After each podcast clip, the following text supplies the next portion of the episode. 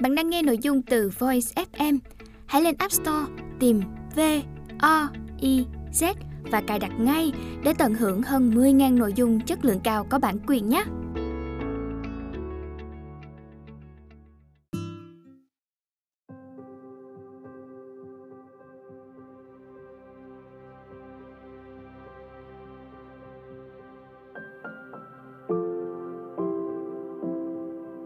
Bạn đang nghe sách nói tại Voice. Mời các bạn lắng nghe quyển sách Sự lựa chọn. Nơi ngục tối không thể ngăn hy vọng nở hoa. Tác giả, Tiến sĩ Edith Eva Eager Bản dịch của Minh Thùy thuộc công ty cổ phần văn hóa và giáo dục Tân Việt. Giọng đọc Phương Anh dành tặng năm thế hệ trong gia đình tôi. Bố tôi, Leos, người dạy tôi cách cười. Mẹ tôi, Ilona, người giúp tôi tìm thấy nguồn sức mạnh bên trong chính mình. Hai người chị tuyệt đẹp và phi thường của tôi, Magda và Clara. Con tôi, Mariana, Andre và John. Cháu tôi, Lindsay, Jordan, Rachel David và Ashley và chắc tôi Silas, Cram và Hell. Lời tựa từ tiến sĩ Philip Zimbardo Philip Zimbardo là nhà tâm lý học, giáo sư danh dự tại Đại học Stanford. Ông là người đã phát minh ra thí nghiệm nhà tù Stanford nổi tiếng năm 1971 và là tác giả của nhiều cuốn sách xuất sắc. Trong đó có thể kể đến The Lucifer Effect, Understanding How Good People Turn Evil năm 2007, cuốn sách bán chạy nhất theo tờ New York Times và đã giành được giải thưởng William James cho tác phẩm tâm lý hay nhất. Bên cạnh đó, ông còn là nhà sáng lập kiêm chủ tịch của The Heroic Imagination Project, tạm dịch dự án trí tưởng tượng anh hùng. Mùa xuân năm ấy, theo lời mời của bác sĩ trưởng khoa tâm thần thuộc Hải quân Hoa Kỳ, tiến sĩ Edith Eva Eager đã lên chiếc phi cơ chiến đấu không cửa sổ hướng về một trong những tàu chiến lớn nhất thế giới, tàu sân bay Nimitz ngoài khơi bờ biển California. Chiếc phi cơ xả xuống một đường băng nhỏ dài 500 feet và tiếp đất với một cú sốc nảy bởi phần đuôi được ngoắt vào đoạn cáp hãm để không bị lao xuống biển. Chú thích Một phút, số nhiều là feet, bằng 0,3048 mét. Hết chú thích. Là người phụ nữ duy nhất trên tàu, tiến sĩ Eager được đưa đến phòng riêng của bà trong buồng lái chính Bà có mặt ở đây nhằm mục đích hướng dẫn 5.000 lính hải quân trẻ cách đương đầu với những nghịch cảnh, tổn thương và hỗn loạn gây ra bởi chiến tranh. Đã nhiều lần, tiến sĩ Eager được các chuyên gia tâm lý mời đến chữa trị cho binh lính, kể cả những người phục vụ trong lực lượng tác chiến đặc biệt. Những người bị ảnh hưởng bởi rối loạn căng thẳng sau sang chấn và tổn thương não bộ. Làm thế nào mà người phụ nữ nhỏ nhẹ hiền từ như một người bà này có thể giúp đỡ biết bao quân nhân vượt qua sự tàn bạo của chiến tranh. Trước khi có dịp gặp mặt tiến sĩ Iger, tôi đã gọi điện mời bà đến thuyết giảng cho sinh viên trong lớp tâm lý học kiểm soát của mình tại Đại học Stanford. Tuổi tác và giọng nói của người phụ nữ này khiến tôi liên tưởng đến hình ảnh của một bà ngoại người Nga chính hiệu, với chiếc khăn trùm đầu được thắt nút dưới cầm. Tôi đã tận mắt chứng kiến khả năng chữa lành thần kỳ tàn ẩn trong người phụ nữ này khi bà trao đổi cùng các sinh viên. Với nụ cười tỏa nắng cùng đôi bông tai sáng bóng, mái tóc vàng rực và nguyên cây đồ Chanel từ đầu đến chân. Bà chậm rãi kể lại những câu chuyện hải hùng mà bản thân đã kinh qua trong những trại tử thần của Đức Quốc xã. Hồi ức khủng khiếp đó được làm sống dậy bằng sự hài hước lạc quan và ấm áp mà tôi chỉ có thể miêu tả bằng bốn từ. Ánh sáng thuần khiết. Cuộc đời của tiến sĩ Iger đã từng chìm trong bóng đêm tăm tối. Bà bị cầm tù ở trại Auschwitz khi còn là một thiếu nữ. Bất chấp những tra tấn, đói khát và mối đe dọa bị hành quyết luôn chầu trực. Không gì có thể giam hãm tâm trí và tinh thần của người phụ nữ này. Bà không chịu gục ngã trước những bạo tàn bay ra trước mắt. Ngược lại, tất cả chúng hóa thành một nguồn sức mạnh lớn lao. Thực tế là sự khôn ngoan của bà được hung đúc từ trong chính những năm tháng tàn khốc ấy. Người phụ nữ này có thể giúp người khác chữa lành vết thương bởi chính bà đã trải qua và vươn lên từ nỗi đau khủng khiếp. Bà đã dùng chính những trải nghiệm của bản thân để truyền cảm hứng cho rất nhiều người, từ những quân nhân bao gồm những người phục vụ trên tàu Nimitz đến các cặp vợ chồng có tình cảm dần nguội lạnh. Từ những người bị bỏ mặt, lạm dụng, đến những ai đang rơi vào cảnh nghiện ngập hay ốm đau. Từ những người mất đi người thân đến những người dần mất đi hy vọng. Và cho cả chúng ta, những con người đang vật lộn với nỗi thất vọng và khó khăn của cuộc sống. Thông điệp của bà như truyền tới một nguồn năng lượng tích cực giúp chúng ta tự đưa ra lựa chọn để đi tìm tự do từ chính những khốn khó, cũng như tìm thấy nguồn sáng rực rỡ bên trong chính bản thân mình.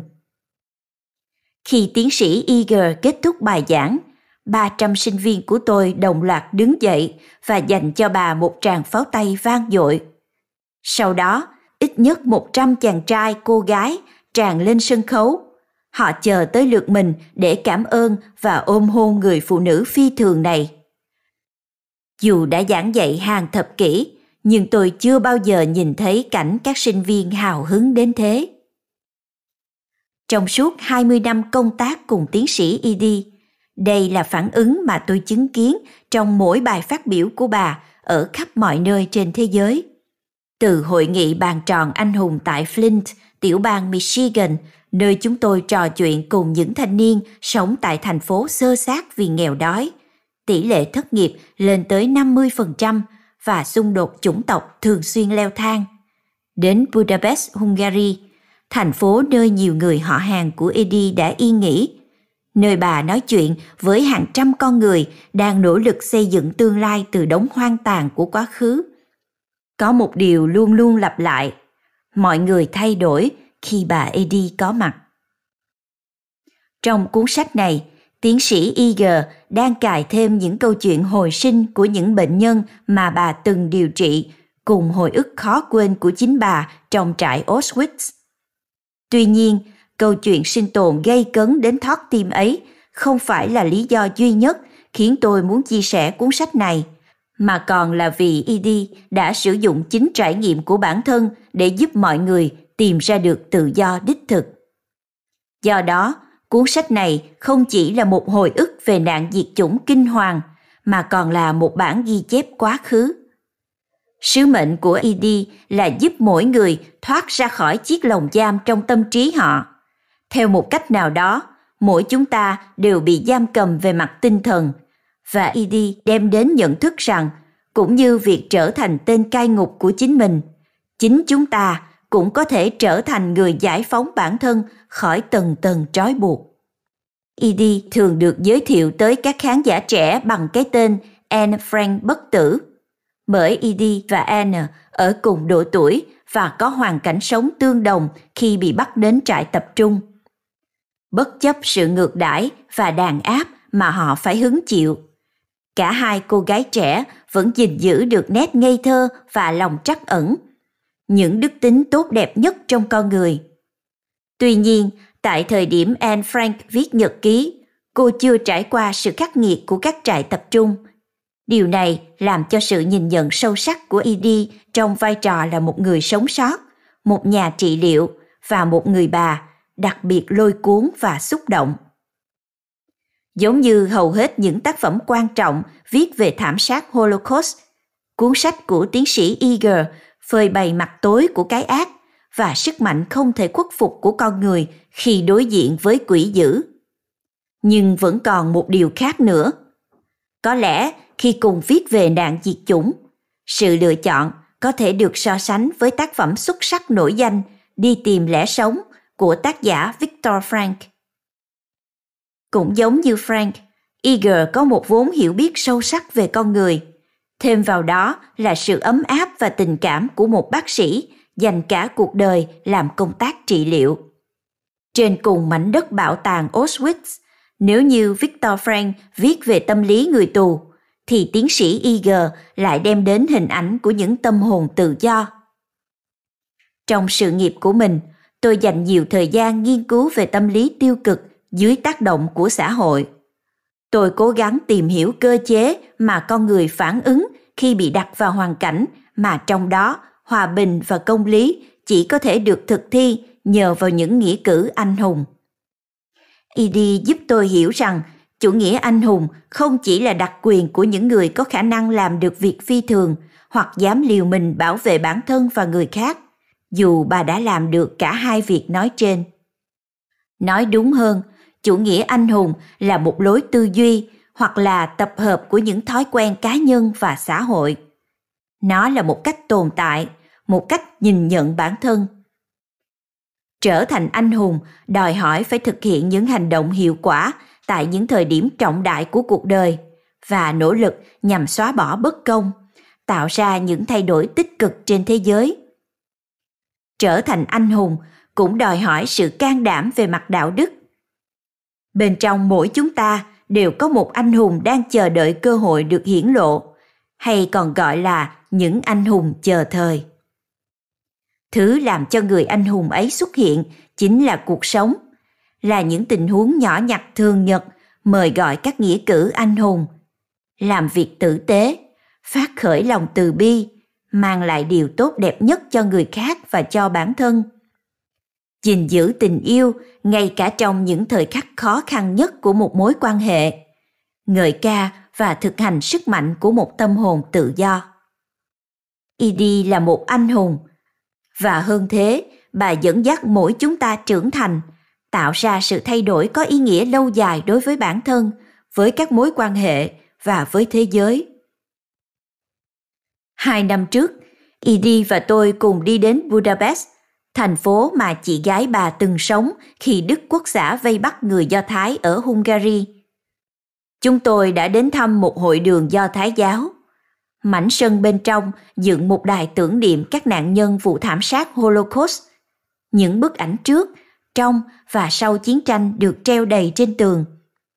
Chúng tôi ghé thăm địa điểm những đôi giày bên bờ sông Danube, nơi tưởng niệm những nạn nhân vô tội đã nằm xuống, bao gồm một số thành viên trong gia đình ED. Những người đã bị đảng phát xít Aerocross giết hại trong chiến tranh thế giới thứ hai.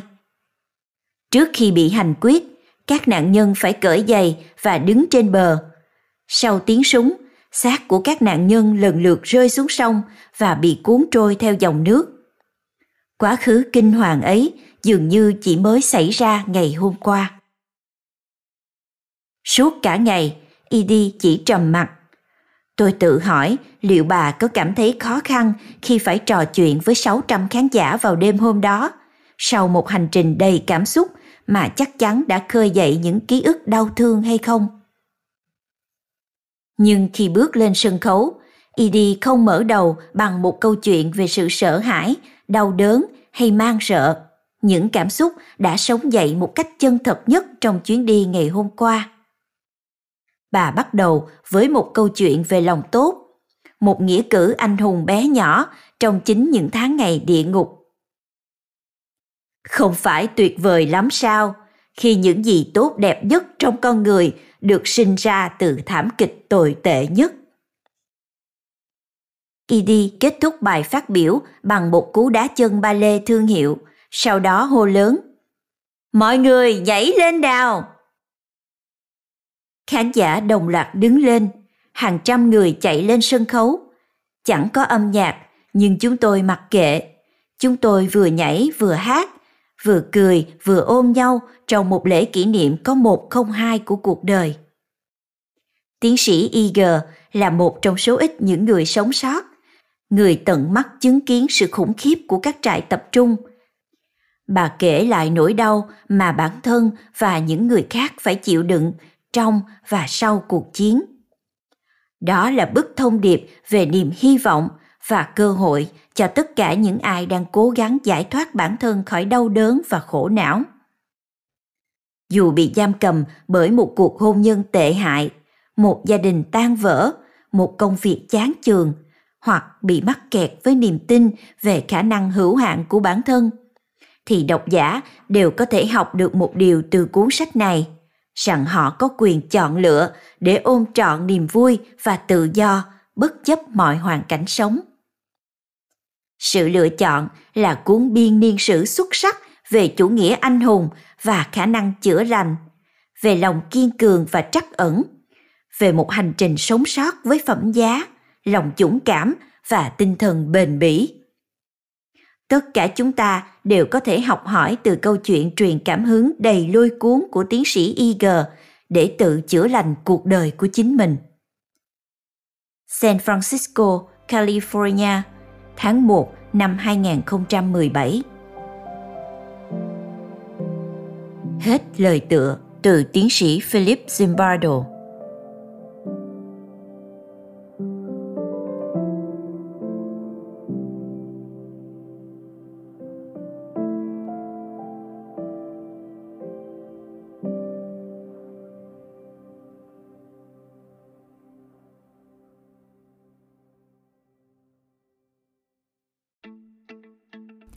Bạn đang nghe nội dung từ Voice FM.